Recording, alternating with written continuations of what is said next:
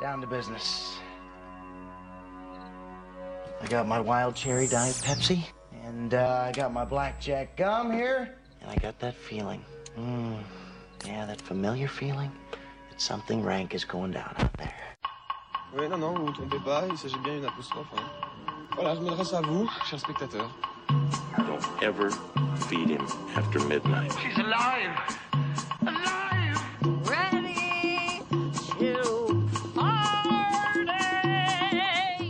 Sorry, Dave.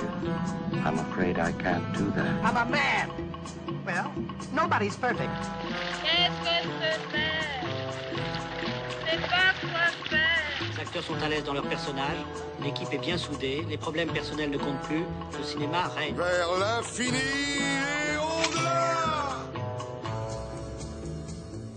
question que de rencontres imprévues ce soir dans Extérieur Nuit. Certaines, heureuses, nous changent une vie, comme celle d'Emma Thompson avec un escort boy dans, mes dans rendez-vous avec Léo, quand d'autres tournent au contraire à la tragédie. Moins d'un an après la mini-série Oussekine, nos frangins de Rachid Boucharev revient une nouvelle fois sur la mort de l'étudiant après qu'il ait croisé par hasard la route des forces de l'ordre. Après son premier film, avec son premier film, Falcon Lake, Charlotte Lebon orchestre un rendez-vous surprise entre récits initiatiques et fantastiques en nous racontant une histoire d'amour et de fantômes. Un premier long et des adolescents, c'est aussi le point commun avec un autre film ce soir, Les Pires, où le duo de réalisatrices Lise Acola et Roman Guéret filment la rencontre d'adolescents avec eux-mêmes devant la caméra d'un tournage imaginaire. Chez Coréeda, deux hommes prennent sous leur aile un bébé abandonné et en deviennent les bonnes étoiles le temps d'un périple insolite. C'est à peu près aussi improbable que de confier la responsabilité d'une émission cinéphile à l'équipe d'Extérieur Nuit et pourtant, on ne sait pas bien qui leur a donné un micro et encore moins pourquoi. Mais chaque semaine, on continue de leur demander leur avis. Extérieur Nuit, c'est parti. Breaking news. Ouais, Acola. Acola. Quel beau générique, et on parle par-dessus. Euh, Yuri, c'est l'heure du box-office. On sent que la fin d'année approche quand même. hein. Ouais, on est, on est, on est vraiment, on est vraiment fatigué. On est fatigué. Le box office est aussi fatigué. Oh non. Bah ouais, puisque en c'est une toute petite semaine euh, pour euh, les salles de cinéma, puisqu'en première place on retrouve euh, Black Panther 2, qui fait donc euh, 241 000 entrées pour sa quatrième semaine, pour un code total à 3 millions et quelques. Mais pour une première place, 240 000 entrées, c'est quand même pas foufou. En deuxième place, il y a Le Torrent, qui est le titre d'un film, qui donc fait 153 000 entrées. Et en troisième place, il y, y a un film que j'aurais aimé voir, mais que malheureusement j'ai pas eu le temps de regarder. Est-ce que ça aurait été euh, une fable écologique telle, euh, comme telle Clifford, qui était une fable communiste Euh, Enzo le croco, n'est-ce pas Euh, Qui fait 132 000 entrées. Et euh, ensuite, euh, l'indétrônable Simone, le voyage du siècle, qui fait toujours 126 000 entrées pour sa huitième semaine. Presque autant d'entrées que Jean Dujardin. Euh, ça va être, je pense, la battle de fin d'année euh, sur qui va faire le plus d'entrées entre ces deux films français. Et si je dis pas de bêtises, je crois que le croco a la voix de Shawn Mendes. Laurent, euh, le 14h de Paris, les films qui sont sortis aujourd'hui, est-ce qu'il y a des nouvelles un peu plus rafraîchissantes? Eh ben, on reste un peu froid. dans la même thématique parce que ça commence très fort avec le chapeauté 2, la dernière quête Noël approche. Qui démarre en grande pompe ou devrais-je dire en grande botte parce que j'ai préparé cette vanne, tu et moi, qui fait 3163 entrées pour 21 copies, donc une moyenne de 151, ce qui est beaucoup quand même, il faut l'avouer. Euh, il est suivi de très loin par un film dont on vous parle aujourd'hui, Les Bonnes Étoiles, le dernier Koreeda Hirokazu qui fait 832 entrées pour 25 copies, donc une moyenne euh, qui reste à peu près correcte de 33. Et enfin, en troisième place, on a Maestro, euh, le dernier film avec Pierre Arditi et Yvan Attal, qui fait 744 entrées, ce qui est pas top, mais pour seulement 18 copies, donc une moyenne un peu supérieure de 41. Donc il faut voir, il y a des personnes âgées qui se sont déplacées au cinéma. Personne n'est surpris. J'ai aussi envie de vous parler d'un film qui s'appelle il nous reste la colère, parce que en dehors de la colère, il n'a pas l'air de le rester grand grand chose, vu qu'il fait que 9 entrées pour deux copies, donc une moyenne de 5. Euh, j'ai pas du tout eu le temps de ni le- l'envie de regarder ce que c'était euh, pour essayer de Ah ouais, on est de moins en moins préparés. Ouais, là vraiment on est dans un niveau de c'est la fin d'année, on est tous fatigués, il fait froid. Euh, allez peut-être au cinéma voir ce film pour vous réchauffer au moins. Un film qui est sorti aujourd'hui, c'est Falcon Lake euh, de Charlotte Lebon, euh, que notre équipe a eu l'occasion de rencontrer. On va tout de suite écouter son interview. Bonjour Charlotte Lebon. Bonjour. Merci d'être avec nous pour Extérieur Nuit.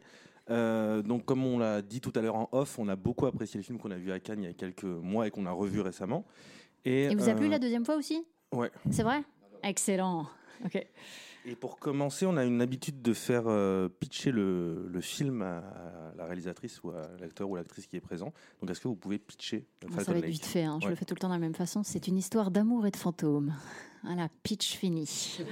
Alors, je vais essayer d'étayer un tout petit peu plus le pitch pour euh, nos auditeurs. C'est l'histoire d'un jeune garçon, Bastien, qui rencontre Chloé, une fille qui a 3 ans de plus que lui, puisqu'il lui, il a, il a 13 ans et elle 16. Et c'est un petit peu la naissance, justement, en tout cas la genèse d'une histoire, euh, d'une histoire d'amour adolescente, d'un premier émoi euh, dans une maison euh, près d'un lac. Généralement, dans les comi- coming of age, en tout cas les teen movies, euh, l'émoi adolescent est représenté euh, très souvent du point de vue du souvenir. Il y a quelque chose d'assez mélancolique, mais c'est toujours incarné dramatiquement justement par le scénario. Là, euh, tout est au présent et pourtant on a une sensation justement d'être dans un souvenir, comme si la forme cinématographique incarnait euh, justement une certaine mélancolie. Ça passe par différents procédés, notamment des procédés qui rappellent toujours la figure du fantôme. Euh, Est-ce que vous pouvez un tout petit peu plus nous en parler? Oh, vaste question.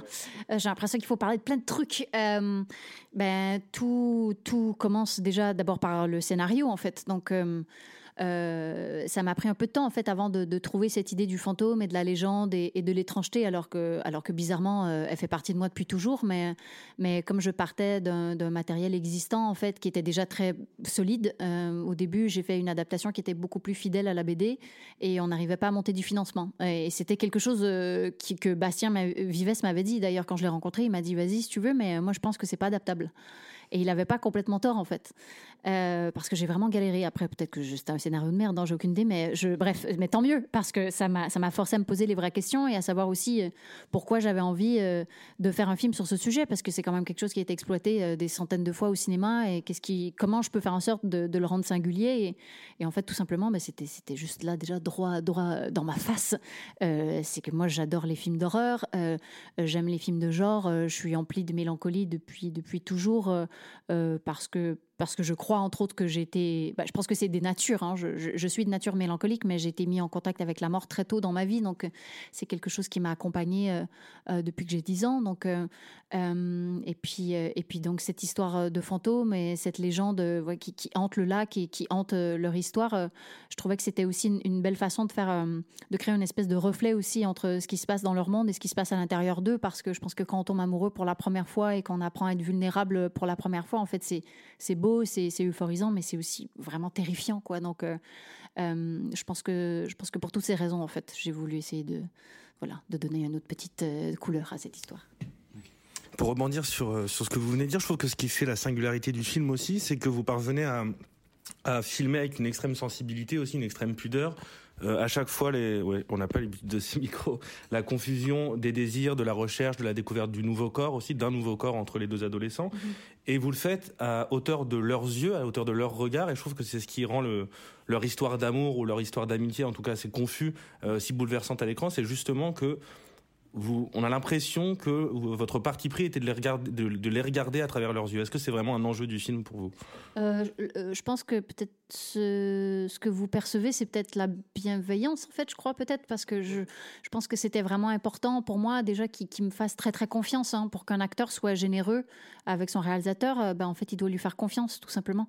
Euh, je peux pas lui demander de, faire quelque chose que j'aurais jamais voulu faire, par exemple. Et, euh, et je pense que ce sont des choses qui se construisent en amont, euh, humainement, en fait, à l'extérieur du plateau. C'est pas nécessairement ce qui se passe à, à partir du moment où on dit action.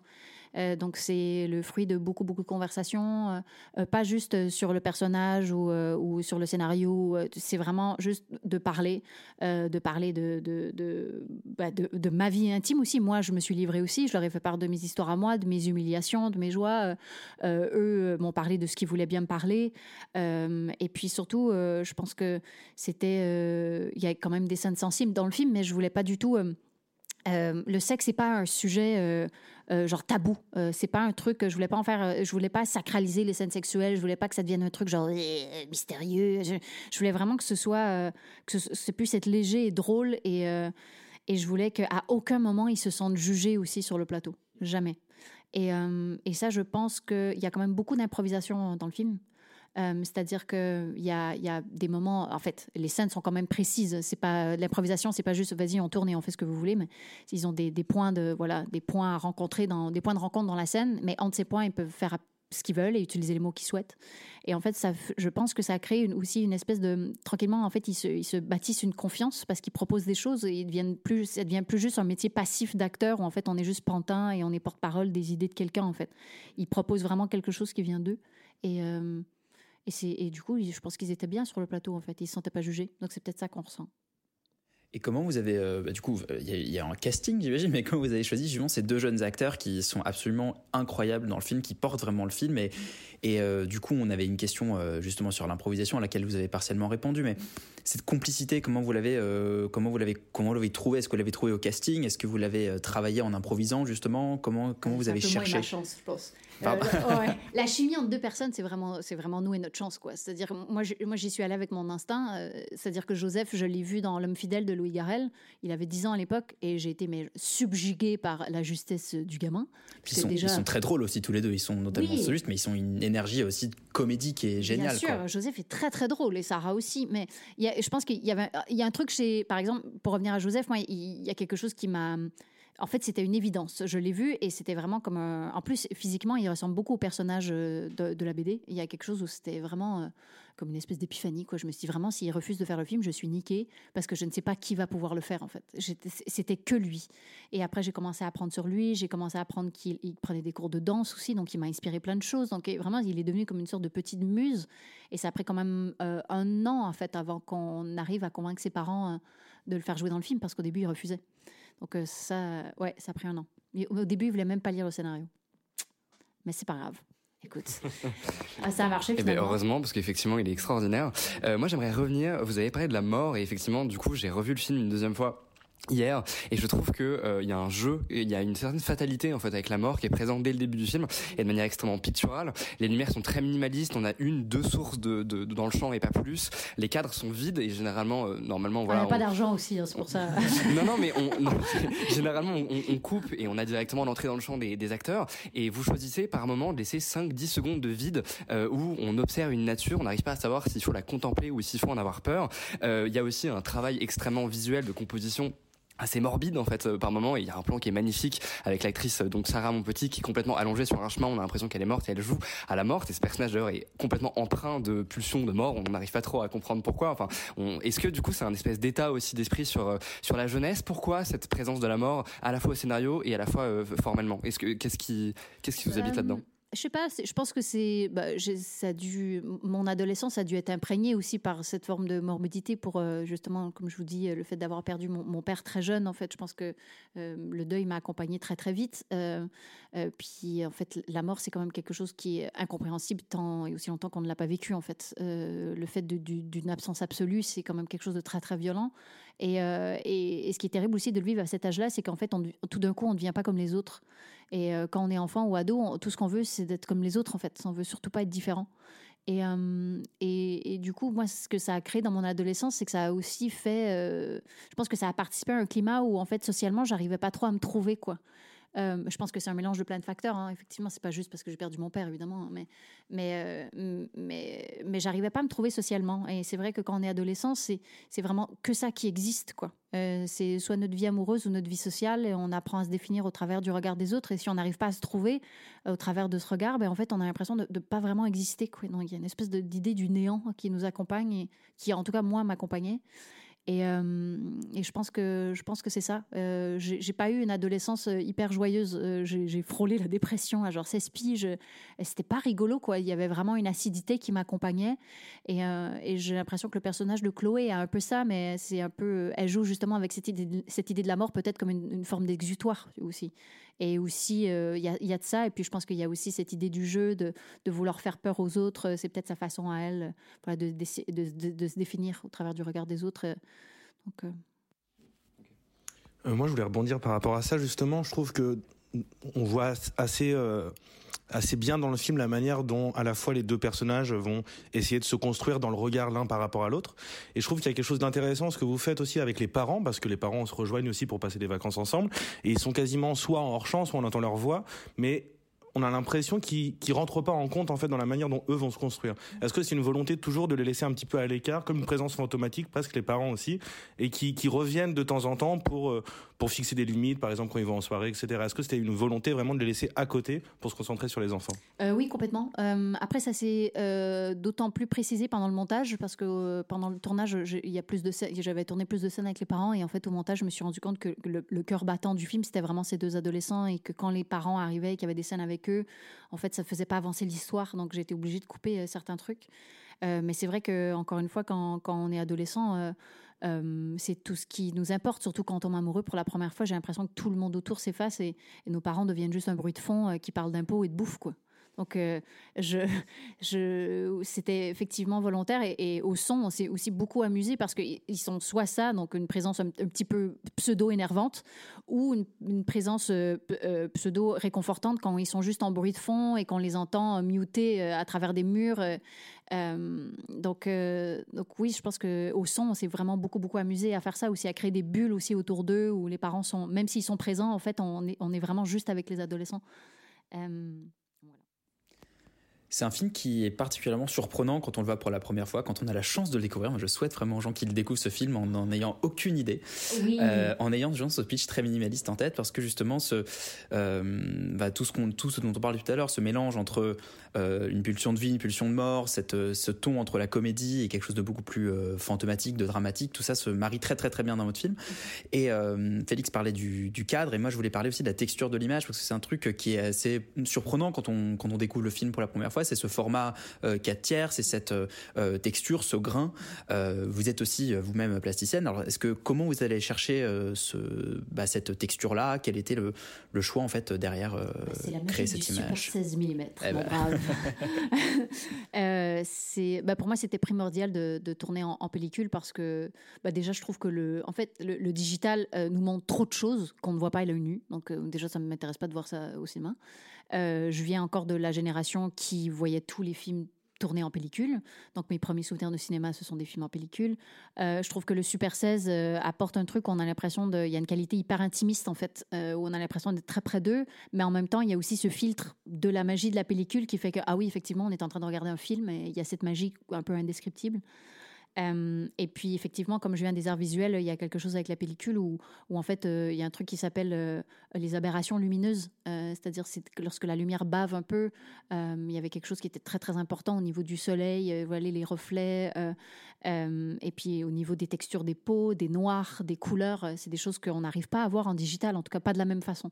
Donc euh, pour moi c'était une évidence qu'il fallait tourner le film en, en pellicule. C'était même pas une discussion possible avec mes producteurs. Mais et d'ailleurs, je trouve qu'il y a euh, encore une fois ce, ce 16 mm incarne une forme de, de, fantôme parce qu'on a l'impression de découvrir un peu la mémoire en fait de quelqu'un, en tout cas de regarder des souvenirs. Euh, il y a quelque chose de très sensitif euh, là-dedans et qui renforce cette idée qui est absolument, enfin qui est très belle, je trouve, de comme, enfin du premier amour comme euh, quelque part un fantôme qui nous suit toute notre vie, qui existe, qui a existé mais qui n'existe plus. Et voilà, il reste juste cette espèce de présence à côté. Et moi, moi, je, enfin, ça m'a beaucoup touché.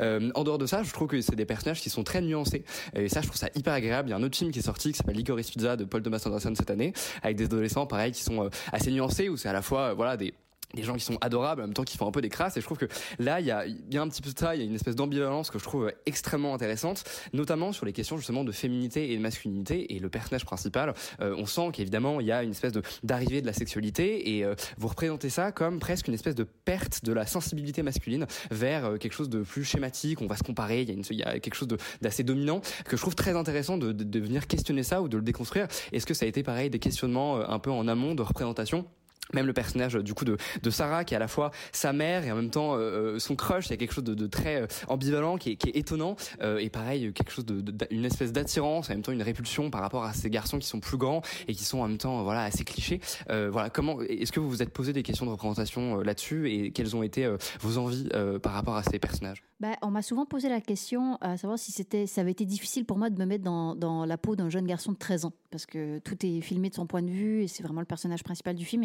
Et, en fait, euh, euh, à chaque fois, je dis mais pas du tout en fait, parce que je pense qu'on est vraiment pas si différents. Euh, et euh, j'avais beaucoup d'amis garçons quand j'étais euh, adolescente et en fait quand ils me parlaient de leurs histoires d'amour, c'était- exactement pareil qu'avec mes copines en fait. On en parlait de la même façon. C'est juste que notre société veut que ben, en fait euh, vous avez pas le droit de vous exprimer de la même façon apparemment et que si vous êtes vulnérable, ben, vous êtes faible. Eh ben, j'ose vous dire aujourd'hui que ce n'est pas le cas. Voilà, que c'est une force. Embrassez-la. Euh, donc non, pas du tout. Je pense que c'était aussi euh, peut-être une, ouais, une, façon pour moi de montrer un autre visage de cette espèce de virilité qui, est plaquée et qui sert un peu à rien, je trouve, euh, qui est complètement désuète aujourd'hui. Et puis et puis même chose pour Sarah. Moi, je pense que j'ai écrit un personnage. Qui en fait j'aurais voulu incarner pardon un personnage que j'aurais voulu incarner à 20 ans en fait euh, qui évite les clichés de la féminité euh, qui est pas dans la séduction euh, si elle est belle si elle est sexy c'est vraiment à son insu en fait et qui est jamais dans la minauderie et, et qui a un côté un peu acide aussi et, et qui est pas constamment en train de mettre son corps en valeur ou des choses comme ça en fait. C'était je, c'est- trouve ça intéressant quoi. C'est c'est vraiment des trucs très très basiques de yin et yang quoi. C'est-à-dire que j'aimais bien que mon personnage masculin ait une vraie féminité et, vice versa pour Euh, Sarah elle a une forme de virilité que je trouvais très très cool à filmer même dans sa démarche, elle a un truc un peu, elle est un peu genre, je sais pas, j'adore. Je trouve ça tellement, je trouve ça tellement plus beau que, que, que quelqu'un qui, qui est que dans une énergie en fait. Peut-être pour finir, euh, parce qu'on a quand même la chance d'être ici, est-ce que vous pouvez nous expliquer un petit peu où est-ce qu'on est, où est-ce qu'on fait cette interview? Certainement. Euh, on fait ça chez Idem. Euh, Idem, c'est un atelier d'impression lithographique. C'est un très très grand atelier. Là, en ce moment, on est dans un petit cubicule qu'on m'a très généreusement prêté pour euh, parce que c'est pas pas tout à fait à moi tout ça. On m'a on me l'a prêté parce que j'ai fait une, une expo qui va commencer demain. Ah, je sais pas quand vous allez quand est-ce que vous allez diffuser? Alors, c'est- une expo qui commence le 3 décembre. Voilà. Ouais, Qui a déjà commencé. Elle a déjà commencé euh, jusqu'au 22 décembre au minimum. Et, euh, et en fait, euh, ce sont des œuvres qui sont euh, inspirées du film. Et c'était vraiment une façon pour moi de, de, de me défaire du film jusqu'à la vraiment dernière, dernière goutte. Il y a un truc où là, vraiment, j'ai l'impression de m'être complètement lavé de, de Falcon. C'est- C'était nécessaire. Voilà. Et d'ailleurs, est-ce que vous avez potentiellement de- des prochains projets euh, sur le feu ou pas du tout? Vous profitez fait. Ouais. Je suis en train d'écrire mon deuxième, euh, qui est librement inspiré d'un- d'une histoire d'un de mes amis euh, qui a vécu dans un appartement hanté pendant trois mois. Euh, qui- dans la ville de Québec. Et ça va être donc une histoire de d'amour toxique et de fantômes malveillants. Très bien, pour faire Voilà. une espèce de partie euh, bis à Falcon Lake. Bah, merci beaucoup Charlotte Lebon. Je vous en prie. Et j'encourage tout le monde à aller voir du coup euh, Falcon Lake qui sort, bah, qui sort du coup aujourd'hui puisque nous sommes mercredi 7 Nous sommes décembre. mercredi 7 décembre, allez au cinéma avec votre famille. Merci beaucoup. Merci. Bon, et bien voilà, allez au cinéma avec votre famille. Et puis, euh, il y a la- l'exposition aussi dont nous parle Charlotte Lebon. Le deuxième film dont on parle ce soir, c'est Les Bonnes Étoiles de Corée Eda. On écoute la bande-annonce.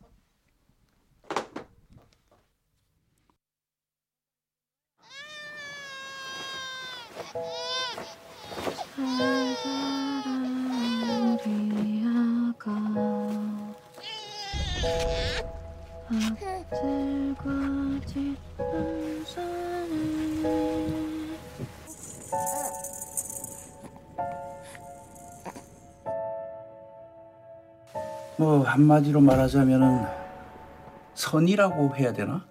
뭐 Valentin, Les Bonnes Étoiles, c'est le nouveau film de Corée Eda euh, Hirokazu. Je le dis dans le bon ordre pour faire plaisir à Laurent. Comme une bonne vieille Weeboo.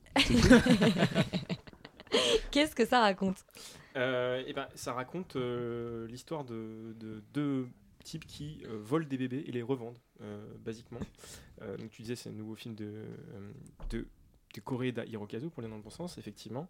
Et il faut souligner qu'il a quand même obtenu un prix à Cannes, puisqu'il y a eu un prix d'interprétation pour son interprète principal.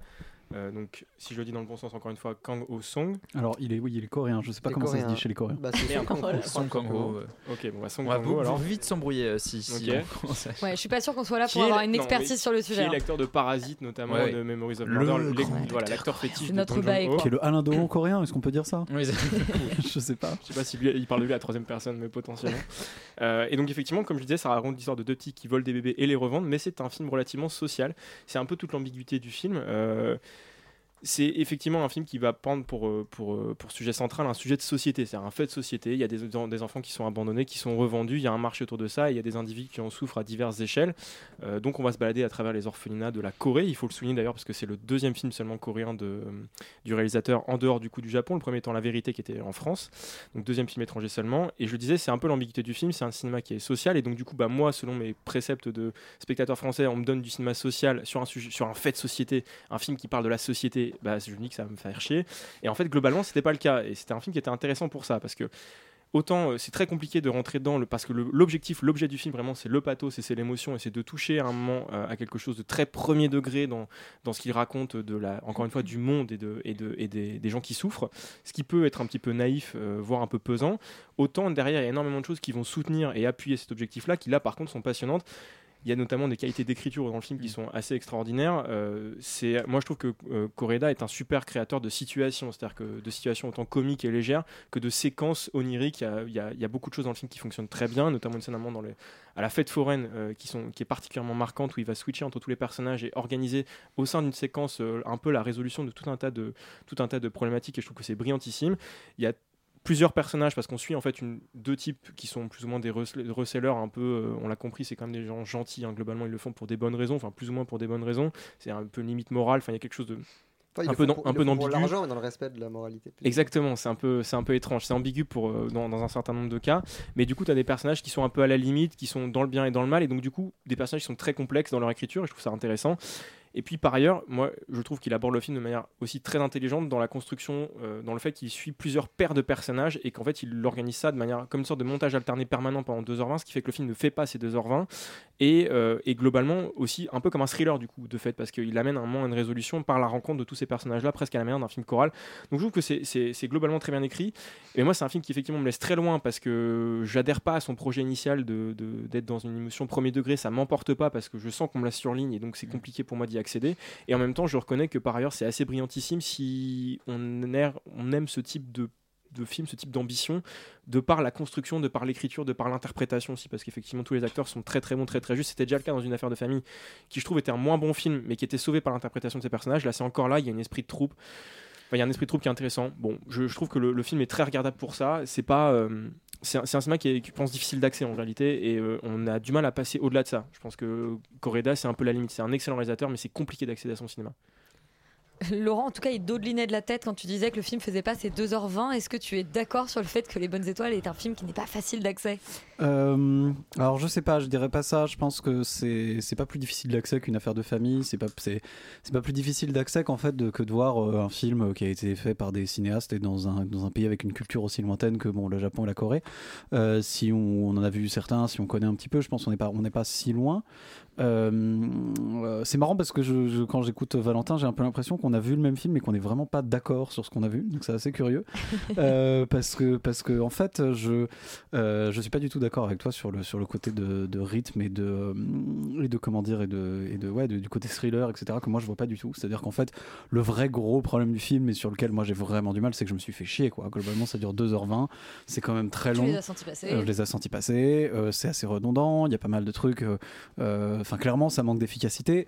Après, j'ai pas trop envie de taper sur le film dessus parce que parce que c'est c'est pas le projet du film d'être efficace. On sent qu'il n'y a pas du tout une volonté d'essayer de construire quelque chose qui va qui va emporter le spectateur et qui va le tenir thriller, quand même. et qui va le tenir. Bah, en tout cas, moi, c'est moi, c'est pas comme ça que Pour je l'ai vu. préciser, en fait, je trouve que c'est construit comme un peu un film policier. C'est-à-dire que c'est construit. Ah, il y a en fait, des- en y a gros, des flics, quoi, qui voilà, pourchassent Il y a littéralement euh, des ouais. flics qui pourchassent. En fait, c'est Ouais. construit comme un film de poursuite. Donc les flics à la fin rattrapent et donc du coup, bah, en fait, on est rattrapé. Euh, voilà. C'est l'edge pour Laurent. Ils rattrapent, ils rattrapent doucement quand même. Ils Admettons. avancent. euh, ils sont pas pressés, quoi. Après, euh, pourquoi pas. hein, mais C'est une filature. là, Euh, un peu- et, et- et- et en vrai, euh, moi au contraire, je trouve que le côté finalement euh, très premier degré, euh, qui est bah, comme un peu toujours les thèmes de Correda, euh, donc c'est-à-dire euh, beaucoup sur la famille, sur là en l'occurrence sur la construction de cette espèce de famille de substitution autour de autour de, de, voilà de, de l'enfant, etc. Il y a, il y, a, il y a quelque chose qui est intéressant, qui est assez juste, qui est assez joli. Encore une fois, c'est extrêmement bien interprété. On sent quand même que c'est quelqu'un qui maîtrise bien sa caméra, où il y a vraiment des jolis plans, en particulier au début, il y a vraiment des, des vrais bons passages. Maintenant, je, je- voilà, je trouve que le côté premier degré, au contraire, en fait, moi, sert ce film est jamais trop lourdingue parce que euh, on a toujours, euh, à la fois dans l'interprétation et dans les personnages, des moments qui sont désamorcés avec des situations un petit peu, euh, voilà, un petit peu bizarres, avec des personnages qui sont un petit peu ambigus, avec des trucs qui sont un peu plus ironiques, un peu plus, un peu moins, un peu moins bêtement premier degré. Et, et- et je trouve que ça rend le film finalement pas, pas lourdingue dans le pathos, pas lourdingue dans ses émotions, et que ça arrive à apporter une certaine légèreté. Maintenant, voilà, je- moi j'ai un peu de mal à passer au-delà du fait que je me suis emmerdé. En fait, c'est aussi, c'est aussi bête que ça. Euh, même un trouve- légitime, hein. Même si je trouve que c'est un joli projet et même si je trouve que c'est plutôt bien fait, euh, je pense que ça aurait euh, mérité quand même. Enfin, ce, ce truc d'errance en fait ne me séduit pas trop et je pense que ça aurait mérité d'être un petit peu plus tenu euh, pour en faire vraiment un, un- un très bon film. Ça reste un film qui est correct si on aime ça, voire regardable. Et je pense que si on aime ce genre de truc et que si on n'est pas rebuté comme moi par, par le côté un peu, oui, un peu plus erratique, un peu plus détendu, un peu plus lâche, je pense que ça pourrait intéresser pas mal de gens. Yuri, Laurent et Valentin disaient qu'ils n'avaient pas vu le même film. Quelles les bonnes étoiles Mm. as-tu vu Alors, j'ai dit exactement l'inverse en fait. Donc, euh, Non, pardon, que tu n'avais. Oh là là tu as, tu as vu le même film, mais, Mais tu n'es bon. pas du tout d'accord dans l'analyse. Et je veux savoir si Yuri te rejoint ou rejoint euh, Valentin. Bah moi comme j'ai pas, écouté, comme j'ai- pas écouté Laurent et Valentin, c'est compliqué. Bah, moi non Euh, plus, visiblement. non, alors je, moi je suis un peu entre les deux. C'est-à-dire que je, je, je suis, en fait, comment dire, je suis assez mitigé aussi sur le film dans le sens où clairement je suis pas le bon public euh, pour euh, pour le pour ce projet-là. Je, je préfère moi ce film à une affaire de famille que moi j'avais trouvé vraiment trop niais, trop euh, trop gentillet, trop premier degré. Tout, tout le monde se fait des bisous. Euh, là vraiment il y, a- y avait un côté là dans celui-là il y a un côté un peu triste, un peu dramatique, un peu noir, un peu tragique sur cette euh, sur cette sur cette société qui va abandonner des enfants et ensuite les revendre, mais dans une espèce de de tranquillade totale quoi. C'est à dire qu'il y a, et tout le monde trouve ça à peu près euh, acceptable et normal. Et même en fait même les deux policières sont pas totalement rebutées par le projet. Il y a un truc en fait ça existe on essaye un peu de se battre contre mais mais en fait tant que c'est tant que ces bébés trouvent des familles aimantes c'est pas si mal et en fait, le film se, se perd un peu, je trouve, dans, dans plein de pistes scénaristiques. Il n'arrive pas forcément à refermer, notamment le fait que la mère de l'enfant euh, soit une ancienne prostituée qui fuit la mafia, etc. etc. Bon, ça, pourquoi c'est là, je sais pas. Le film, pour moi, est vraiment effectivement sauvé par ses interprètes. Son Kango euh, en, rôle principal euh, est absolument magnifique. Le Donabey qui, qui, qui qu'on a vu chez Wachowski, Mm, euh, mm. qui joue là une des policières, moi aussi, je la trouve assez bouleversante.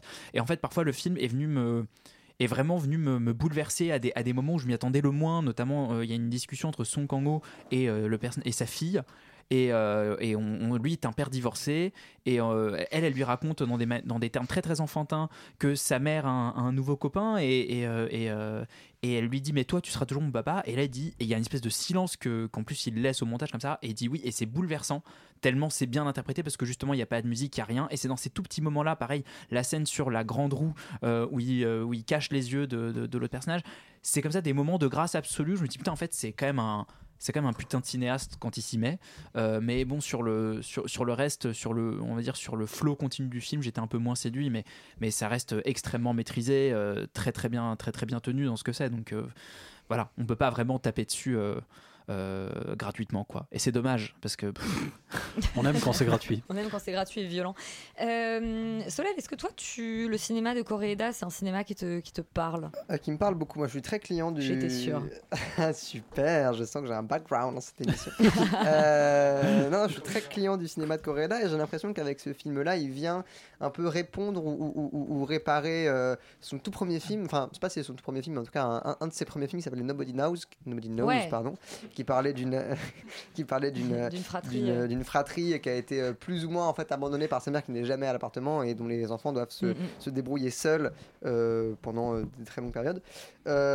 En fait, c'est c'est un cinéaste qui, qui euh, à l'instar de beaucoup d'autres euh, qu'on connaît, comme Woody Allen, etc., a des motifs très très forts qui récupère un peu euh, à chacun de ses films et sur lesquels il développe ses idées plus ou moins. Ça ne veut pas dire qu'il faut avoir vu tous ses films pour, pour les apprécier, mais, mais en tout cas, il y a, je trouve qu'il y a une vraie piste analytique à développer là-dedans. Et c'est-à-dire que j'ai l'impression qu'il arrive ici justement à se détacher un peu du, du, du, récit fondateur, c'est-à-dire du récit qui va fonder euh, l'histoire, enfin de l'histoire pardon, qui fonde le récit qu'on va voir. C'est-à-dire que ici, j'ai envie de dire que, que l'histoire de chaque personnage est presque plus importante que euh, ce qui se passe et ce qui est filmé à l'écran. Et c'est un des rares cinéastes qui arrive à faire ça et que ça reste intéressant parce que souvent au cinéma, quand les personnages se racontent ou racontent leur vie, mais on trouve ça très chiant parce qu'on a envie de dire mais montre-moi, arrête de me parler. Et c'est un des rares cinéastes, je trouve, qui arrive à, à- à- à capter cette chose-là de la vie qui est intéressante, qui sont bah, les dialogues où les gens se racontent, où les gens parlent d'eux et, où ça reste touchant et où ça reste beau. Et donc ça, c'est quelque chose qui, euh, dans ce film-là, atteint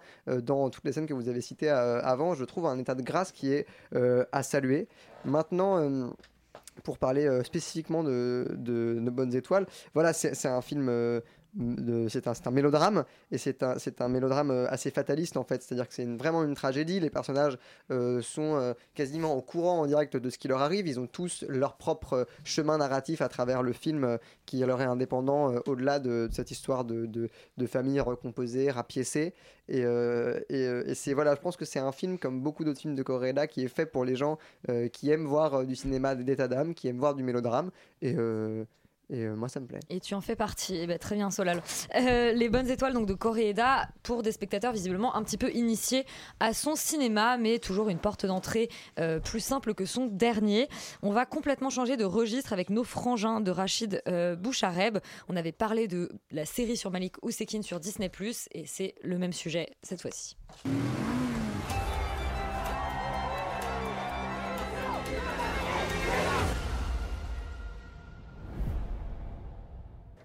Bonjour, je vous appelle au sujet de mon frère, Malik Ousekine.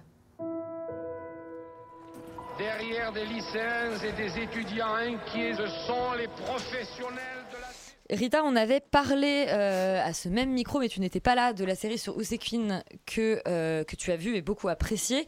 Euh, nos frangins s'emparent du même, euh, de, la, de la même tragique histoire. Est-ce que, le, est-ce que le film est à la hauteur de la série?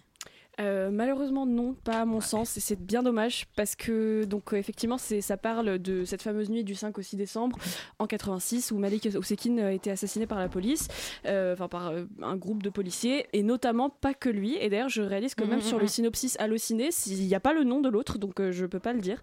Euh, Il y a un autre euh, adolescent qui a été tué la même nuit aussi par un policier et le ministère de l'Intérieur a fait en sorte que ça ne se sache pas. Preuve en est, on ne le sait toujours pas. Donc et que les deux soient et j'ai pas le nom et ça m'emmerde parce que si, si quelqu'un a le nom, je veux bien qu'on le retrouve parce que c'est pas cool, il faut leur dire les noms quoi. Enfin bon, euh, ce film dure 1h35 et c'est pour moi le premier gros gros problème qu'il a parce que la série. Abdel Ben Yahya. Merci. Parce que la série de base faisait donc 4 heures parce que c'est 4 épisodes d'une heure et était trop longue. Donc là en fait, euh, il faudrait que quelqu'un fasse la synthèse, à mon sens peut-être, de, de, ces deux, euh, de ces deux projets.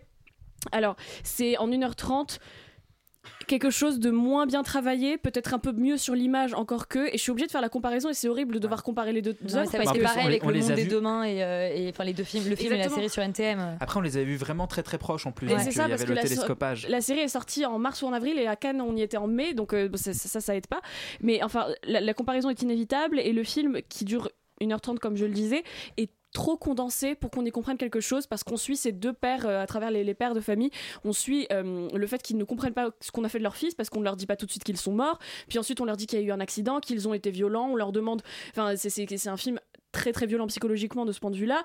Étant la caution arabe de cette émission, pas plus tout seul d'ailleurs, je réalise. Euh, je, je- je- c'était vraiment, c'était vraiment pour le coup un truc comme Boussekine qui est hyper euh, virulent et qui fait mal au cœur quand on le regarde. Du fait que euh, on comprend très vite que l'État entier va protéger ce qui est arrivé à ces deux jeunes garçons. Tout ceci pour dire que malheureusement, j'ai pas grand chose à en dire de ce film. Tellement Ousekine était euh, en fait le premier arrivé, c'est trop bête, mais c'est comme ça que ça s'est fait. C'est le premier qu'on a vu, euh, la série, je veux dire, et c'était la plus marquante et la plus touchante à ce moment-là. Et voir ça après, ça faisait un peu délavé, ça faisait un peu euh, remake cinq ans après euh, parce qu'on a trouvé le sujet intéressant, sauf que c'est arrivé deux mois après.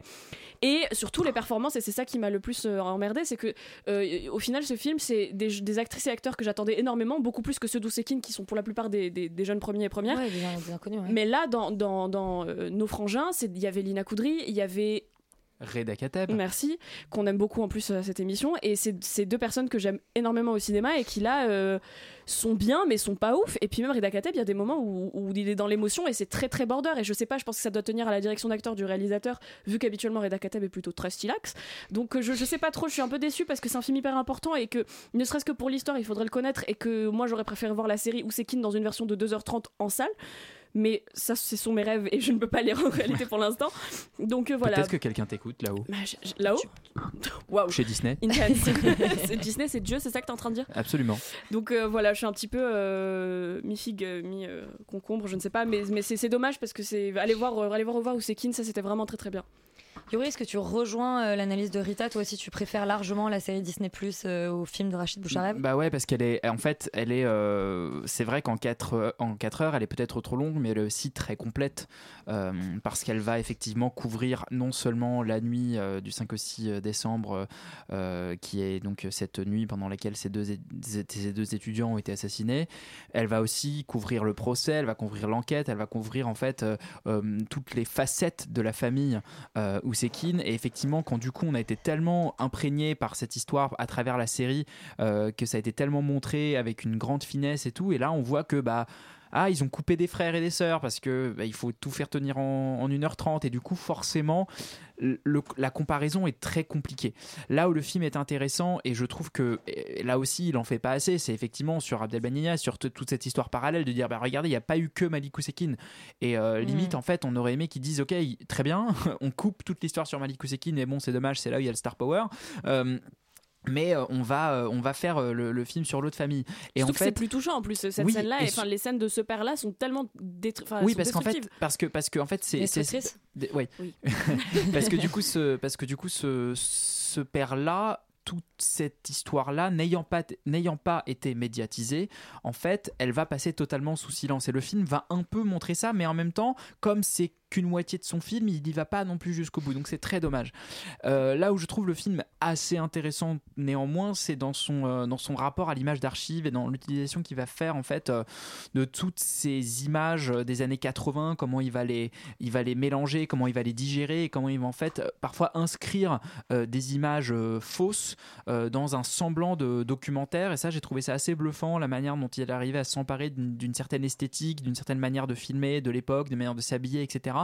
Qui faisait qu'en fait le mélange des deux euh, marchait très bien et qu'en fait il y a, y a cette notion dans le film qui est assez travaillée, qui est celle de la mémoire et du souvenir de qui, euh, de, qui, qui va rester en fait dans, dans les mémoires des gens. Donc dans ce cas précis, c'est Malik Ousekine et, pas, et pas Abdelmaniaya. Et en fait, euh, le, le film va venir travailler ce, ce, truc-là, ce- cette enfin, à travers euh, ces images d'archives, donc la notion de la mémoire photographique presque en fait, des images qu'on connaît à partir des manifestations qui ont lieu pour Malik Ousekine, mais qui n'ont pas du tout lieu euh, pour Donc en fait, forcément, euh, il va venir un peu travailler ça euh, de manière euh, presque, on va dire, méta, presque philosophique, mais c'est c'est malheureusement pour moi trop, trop survolé, trop, trop absent du propos pour être vraiment aussi percutant et émotionnellement fort que la série Disney. Alors pour reprendre les, les termes de, de Rita, nos frangins vous ont laissé mi-figue, mi-concombre. Euh, et on vous encourage plutôt à découvrir ou redécouvrir la, la série Ousekine sur, euh, sur le même sujet. Euh, je vous disais en intro que Falcon Lake n'était pas le seul premier film euh, au programme ce soir. Il y a aussi Les Pires, et j'avais écorché le nom des réalisatrices, Lys Akoka et Romane Guéret. On écoute la bande-annonce. Action Coupé Attends, attends, attends. Ryan Ryan J'étais sur le film C'était bien Trop bien. le film où il montre que des cassos là. Pourquoi tu dis ça, wesh? T'es payé pourquoi? Bah, Pour tourner dans le film, cousine. Eh monsieur, monsieur, monsieur, prenez le sac, hey, il faut mis sur commande. Manon, un tournage, une mise en abîme dans le film Les Pires. Euh, Peut-être tu peux nous en dire un peu plus? Oui, je vais vous en dire un peu plus. C'est euh, effectivement le tournage d'un film qui se déroule dans une cité euh, de Boulogne-sur-Mer, euh, donc avec au casting euh, des, des ados de cette cité-là, qui sont donc pas des acteurs professionnels. Et c'est un tournage qui va beaucoup interroger euh, les gens du quartier parce que ils estiment que les enfants qui ont été retenus pour les films sont pour le film sont les pires, et ils interrogent donc l'image que, ça va qui va être envoyée en fait de, de leur quartier et de, et de sa population. Euh, c'est donc, comme tu l'as dit, le premier film de Lisa Coca et Roman Guéret, qui en fait avant, elles étaient toutes les deux directrices de casting sauvage. Donc, elles ont rencontré euh, beaucoup d'enfants dans, le cadre- de leur travail euh, et qu'elles ont donc pour certains transformé euh, en acteurs. Et en fait, c'est cette responsabilité-là que, les gens du cinéma ont vis-à-vis des enfants. Donc, ceux qui retiennent et ceux qui déçoivent, ceux qui retiennent et que du coup ils mettent dans la lumière, qui mettent, qui jettent comme ça dans le grand bain du cinéma, alors qu'à la base, en principe, ils ont rien demandé. Euh, donc en fait, c'est voilà, c'est ça le, sujet, c'est cette responsabilité qu'elles interrogent et elles le font, euh, elles le font vraiment euh, très très bien. Il il fait très documentaire ce film, mais c'est une pure fiction. Les enfants, ils ont appris leur texte mot pour mot. Et moi, je me souviens que ça a été euh, vraiment une des projections les plus riches en émotions euh, que, que j'ai vu, euh, j'ai vu à Cannes. Ça démarre en fait sur un, un casting qui nous place dans la position du réalisateur et, et de son assistante ou de la directrice de casting, donc qui s'apprête à sélectionner les, les interprètes du film. Et en fait, tout de suite, on comprend la performance de fou de, de tous ces petits comédiens parce qu'à la fois, ils doivent jouer donc leur rôle et aussi le rôle de leur personnage dans le film. Enfin, il y a une espèce de Mm. double comme ça interprétation, sachant qu'ils sont donc tous euh, professionnels et ils sont vraiment euh, tous incroyables, hyper euh, puissants et, euh, hyper impressionnants. Ils jouent des rôles d'enfants au parcours de vie un peu compliqué. On sent que c'est aussi leur cas dans la vie. Et, donc en fait, ça rend toute cette, cette interrogation autour de, de la responsabilité encore plus forte parce que voilà, on voit que sur ce tournage, ils sont hyper choyés, hyper entourés, ils sont au centre de l'attention. Et puis après, on sait que tout ça va s'arrêter pour eux. Dès que le tournage euh, se, sera fini. Et la façon dont elles intègrent aussi euh, les questionnements des gens du quartier, comment ça bouleverse leur quotidien de façon très pratique, il y a des histoires de places de parking, tout ça. Euh, je trouve que c'est vraiment passionnant et rarement, moi, j'ai vu des, des cinéastes en fait qui n'avaient interrogé aussi frontalement leur art au sein même de leur art en fait. Mhm. Enfin, c'est vraiment le, le cinéma qui réfléchit sur le cinéma de façon hyper pragmatique.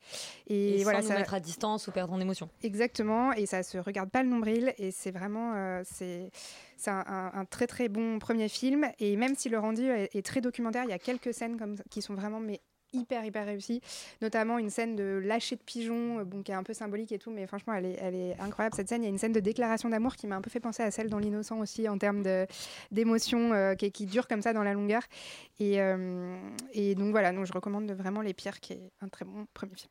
Roman, est-ce que tu rejoins l'enthousiasme de Manon sur les pires? Bah oui, je vais pas avoir grand chose de plus à dire, euh, si ce n'est que moi j'ai appris que euh, en fait c'était un long métrage qui, a- qui était une prolongation d'un cours euh, qu'elles avaient fait qui s'appelle Chasse Royale, donc je n'ai pas vu mais que je vais aller voir après avoir vu celui-ci parce qu'il m'a beaucoup plu, Euh, notamment parce que comme tu dis, en fait je trouve que la position du film est hyper nuancée.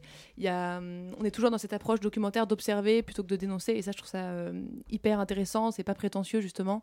C'est un film qui pose énormément de questions comme tu disais sur l'éthique d'un film, sur ses responsabilités aussi euh, et comme tu disais il y a l'exemple de cette discussion entre les habitants euh, de la cité Picasso donc euh, à Boulogne-sur-Mer, où euh, eux, ils ont l'impression qu'on va montrer une part négative en fait euh, de leur cité et que du coup les riches vont pas vouloir y habiter, pendant que l'équipe du film, elle, euh, défend le fait qu'on montre des personnes qui sont toujours invisibilisées et que du coup on leur donne la parole et qu'on montre qu'ils existent aussi. Donc en fait, il y a un débat qui est hyper en plus légitime et très intéressant, où on nous donne pas de réponse par ailleurs, juste on nous expose ce débat-là et c'est c'est assez fascinant à regarder, aussi parce que on nous montre toute la fabrication un peu d'un cinéma social en fait, et on va questionner ses limites encore plus que juste que hum, ce que ça renvoie comme image, je trouve, puisque on joue tout le temps entre voilà la frontière entre la réalité et la fiction. D'ailleurs, vraiment, comme tu disais, il y a des moments où on se perd mais complètement, c'est-à-dire que on a l'impression que le réel euh, influe sur la fiction et vice versa, et en même temps, on n'a pas du tout, on a, enfin moi je savais pas, tu vois, par exemple que c'était euh,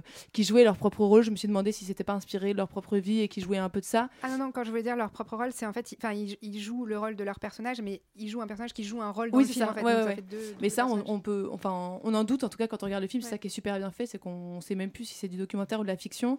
Et quand je disais de parler des limites de, de, cinéma, c'est parce qu'on a toute une, enfin aussi une présentation de la manipulation qu'il peut y avoir sur ce genre de tournage euh, pour obtenir des scènes. euh, quand le réel devient euh, fiction et que la fiction devient réel, ça te paraît très bizarre ce que je dis, mais c'est beaucoup moins compliqué que ça en a l'air. Juste, c'est assez fascinant à regarder cette espèce de mélange là. Et on a dans le dans le cadre de ce film un réalisateur qui justement, par exemple, va laisser une bagarre qui est censée être de la fiction se dérouler et qui devient beaucoup plus réelle, mais qui dit pas couper en fait. Donc cette, cette espèce de limite qu'il peut y avoir dans ce cinéma social de est-ce qu'on profite pas un peu aussi de, de- de certaines situations du réel pour les filmer et en faire quelque chose de divertissant? Donc ça c'est très intéressant. Euh, et après, comme tu disais Manon, je trouve que c'est des, des personnages qui sont tellement touchants. C'est-à-dire dans cette exposition avec les castings, à partir de là, en fait, on est déjà, on a déjà envie de savoir euh, Ouais. euh, quelles sont leurs vies, comment ça va se mélanger sur ce tournage, quelles, quelles complications ça va apporter. Et c'est assez euh, brillamment maîtrisé justement euh, la suite. Donc euh, moi, je suis ressortie avec euh, vraiment plein de réflexions euh, super intéressantes euh, grâce à ce film et beaucoup de tendresse encore une fois en- envers euh, à la fois les personnages et, euh, et euh, ces deux réalisatrices qu'on va devoir suivre de près. Donc. Eh ben, on les suivra de près, les réalisatrices des pires. Euh, je vous parlais en introduction de rencontres imprévues ou improbables. C'est celle de euh, Emma Thompson avec un escort boy dans Mes rendez-vous avec Léo. Hello. I'm Leo. You must be Nancy. May I come inside? Yes. So I've made a list of things that I'd like to get through. Number one, uh, I perform oral sex on you. Number two, you perform oral sex on me. Number three, we do a 69, if that's what it's still called. Four, me on top. Five, doggy style. Pour me lancer sur ce mot, c'est Je sais. Mais Rita, j'allais surtout dire que tu étais une fan absolue d'Emma Thompson. Oui, c'est ma reine. Euh, je je, je m'arrêterai là. C'est la meilleure personne de cette planète, je l'aime trop. Je sais que c'est très spécifique, les fans d'Emma Thompson. Je suis la chef du fan club. euh, on est là, on existe. Et on veut faire du bruit. Euh, non, mais du coup, j'ai cassé ton, ta transition. Mais Pas je vais du me tout, lancer tu peux nous pitcher les rendez-vous avec Léo. Mes rendez-vous avec Léo, c'est en anglais, le titre c'est Good Luck to You Léo Grandet. Je trouve ça Ouais. assez rigolo, c'est bonne chance Léo. D'ailleurs, c'est Léo Grande, c'est pas Grandet, je dis n'importe quoi. J'en attendais beaucoup justement parce que Emma Thompson et parce que le sujet, donc c'est l'histoire de le personnage d'Emma Thompson, euh, dont le nom euh, ne- n'est pas très utile, qui joue une dame, euh, prof d'éducation religieuse, très coincée, vraiment très coincée, jusque dans ses vêtements, jusque dans tous les détails. C'est une personne euh, qui euh, visiblement a une vie sexuelle très compliquée et très nulle, de ses propres mots, parce qu'elle a été pendant 30 ans avec le même homme, qui était le seul homme qu'elle a connu sexuellement dans sa vie, euh, et qui, de ce qu'elle en décrit, elle a jamais vécu, eu d'orgasme, elle a jamais vécu quoi que ce soit de vraiment intéressant sexuellement, ou même juste de pas désagréable, disons. Et elle décide, après deux ans à être veuve, elle décide de, prendre les services de Léo Grande, qui est un nom d'artiste, un nom de scène pour, enfin, de travail pour ce, ce travailleur du sexe, qui euh, elle arrive avec un peu une liste de courses, c'est ce qu'on entend dans la bande-annonce, elle arrive en disant je veux tout tester, euh, et en fait tous les trucs un peu basiques, même si ça veut un peu tout et rien dire, dans la sexualité. Après ce pitch un peu gênant, euh, donc c'est globalement une histoire. Enfin, le sujet m'intéresse énormément parce que ça traite de questions liées au travail du sexe et est-ce que c'est qui sont des sujets hyper d'actualité et très compliqués à démêler pour plusieurs questions éthiques, parce que ça parle de la sexualité d'une personne euh, qui a plus de 60 ans, parce que ça parle de comment est-ce qu'une femme gère le deuil et gère le fait que sa sexualité n'a jamais vraiment fonctionné, et parce que Emma Thompson. Donc, je vais reprendre mon expression tout à l'heure, je suis un peu mi-figue, mi-concombre, je ne sais pas si ça va devenir un running gag, je le sens. euh, Surtout dans ce contexte. Mon Dieu.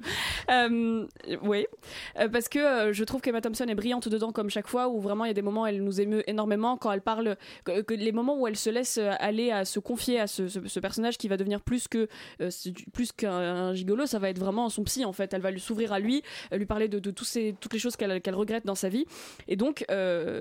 Je suis mitigée parce que malgré ça et malgré le fait que ça soit une mise en scène théâtrale parce que c'est un huis clos, tout se passe au même endroit, à part une scène qui est à l'extérieur, euh, il y a plein de choses qui sont vraiment faites pour me faire adorer. C'est vraiment le type de choses que j'aime. C'est un film entièrement basé sur des dialogues. Mais malgré tout ça, euh, il y a quelque chose qui cloche et je saurais pas exactement mettre le doigt dessus. Et je l'ai vu euh, il y a deux jours et je suis encore en réflexion parce que j'adore le début et j'adore la fin, mais j'ai encore du mal avec le milieu. Pour moi, je pense que c'est parce que euh, la, réalisatrice euh, Sophie Hyde ne s'est pas concentrée sur son personnage et a essayé de se concentrer aussi sur les enjeux liés au travail du sexe et ça fait que eh, ça, rend le tout un peu brouillon alors que c'est un film relativement court.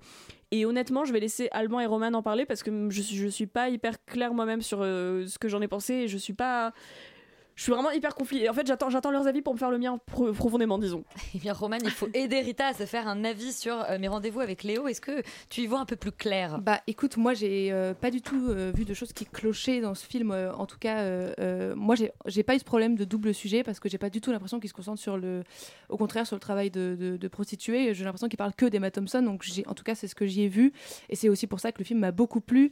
Euh, je trouve ça en fait presque dommage de pitcher le, le film tant il joue avec nous, en tout cas dans cette première scène avec cette ouverture où on a l'impression que euh, c'est une comédie romantique puisqu'il y a une chambre d'hôtel qui a été euh, louée, il y a un, un mec plutôt BG qui va euh, jusqu'à la chambre et en fait Grave BG. Ouais, voilà. c'est illégal. Euh, et il s'agit bien en fait d'une comédie romantique, mais pas celle dont on, on- on a l'habitude, puisqu'il s'agit d'une comédie romantique qui va plaire à tous les célibat- célibataires, c'est-à-dire euh, une comédie romantique entre soi et soi, une histoire d'amour entre soi et soi. Euh, et moi, je trouve que c'est vraiment un film qui est une jolie surprise en fait derrière cette espèce d'affiche euh, un peu euh, moche et euh, cette, ce pitch un peu douteux. En fait, c'est un film qui au contraire est, généreux, qui est malin, qui est simple et qui pourtant est, hyper original déjà parce que le scénario est assez bien écrit et un peu un tour de magie à part entière puisque on, ça tout se passe dans le même décor, dans la même chambre, dans les mêmes draps en fait, un décor par ailleurs un peu moche avec seulement deux acteurs et pour autant on- ça nous tient en haleine et c'est le film, le truc est tellement bien écrit aussi que même les dialogues en fait euh, euh, ont pas l'air bavards, c'est-à-dire que ça ne tient que euh, sur des dialogues et pourtant j'ai pas du tout l'impression qu'ils parlent trop en fait dans, dans le film. Donc déjà ça, je trouve que c'est une vraie prouesse. C'est un film qui est un peu filmé avec les pieds quand même, et comme je le disais, le décor est un peu moche, donc je pense que ça n'aide pas la, mise en scène.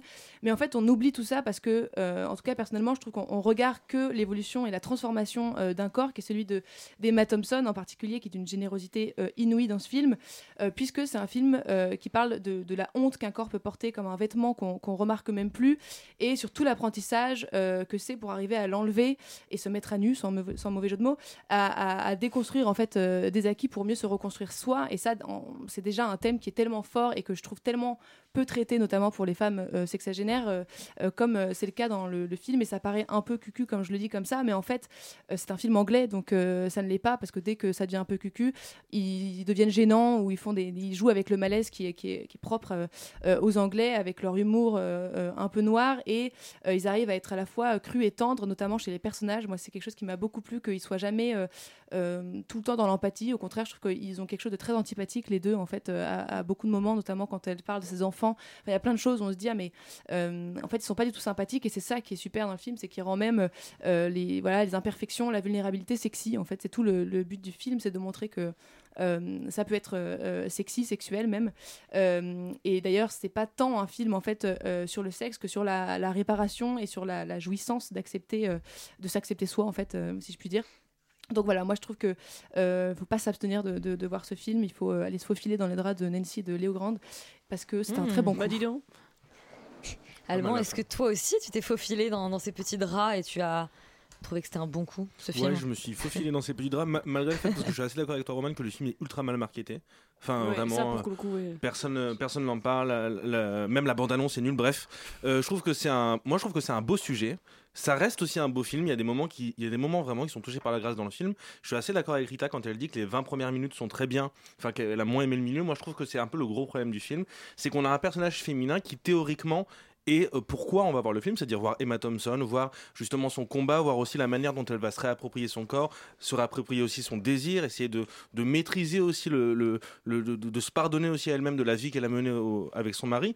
En revanche, je trouve que ça reste quand même très théorique par moment, sauf bien sûr la scène finale, sauf quelques scènes de confession avec, euh, avec Léo Grande, mais je trouve que son personnage n'évolue jamais. Alors, certes, c'est filmé avec le pied, mais je trouve que je trouve que voilà, ils auraient pu faire un effort pour nous surprendre sur le personnage d'Emma Thompson, parce qu'en fait, elle part d'un point A et elle arrive à un point A. On sait très bien ce qu'elle va faire dans le film, euh, on sait très bien qu'elle est là pour ça, on sait très bien ce qu'elle demande à Léo Grande, et je trouve que c'est dommage de ne pas avoir mis un peu plus de nuance dans son personnage, un peu plus de, un peu plus de subtilité, euh, subtilité qui, je trouve, est, a beaucoup plus le personnage de Léo Grande. Enfin, moi, je sais pas pour vous, mais je m'attendais pas du tout à ce retournement de situation à la fin avec euh, l'acteur masculin. Je trouve que on a un personnage qui évolue, on a aussi un personnage qui se pardonne. C'est construit un petit peu comme un miroir, même si justement pendant tout le film, on nous fait croire que on va se concentrer exclusivement sur le personnage d'Emma Thompson. Donc voilà, je suis un peu mitigé par rapport à ce, milieu de film où euh, vraiment et la mise en scène et les dialogues ne font pas vraiment avancer le film. En revanche, je trouve qu'il faut vraiment euh, effectivement se glisser dans les draps de Nancy Strokes et, et, et Léo Grande because il y a vraiment des, des moments. La scène finale est une scène aussi de, dans, dans le lit où elle commence à, ra- à raconter notamment son premier souvenir, ses premiers émois sexuels Mhm. euh, lorsqu'elle était en vacances, que je trouve vraiment magnifique. Et je trouve que pour une fois, dans le film, la caméra arrive à capter justement des, des je sais pas, des, des vibrations, des choses comme ça. Et je trouve que pour, pour, pour ces scènes-là, il faut aller voir le film. Après, voilà, je pense que ça aurait mérité d'être peut-être un court ou un moyen métrage, mais pas forcément un long. Et d'être peut-être mieux marketé visiblement. Aussi. Bon, on vous encourage quand même à aller voir euh, mes rendez-vous avec Léo, mais surtout pour le début et la fin. Euh, une fois que vous êtes dans la salle, il faut quand même voir le milieu, c'est le principe. That's what she said. Franchement, tu es mi-figue mi-concombre ce soir, Rita. Euh, C'était le dernier film dont on parlait des- chez à Extérieur Nuit cette semaine, donc on va rester là-dessus, c'est superbe. On remercie euh, Suzanne et Yon, ils étaient deux à la réalisation ce soir. Vous restez sur Radio Campus Paris et on se dit à la semaine prochaine.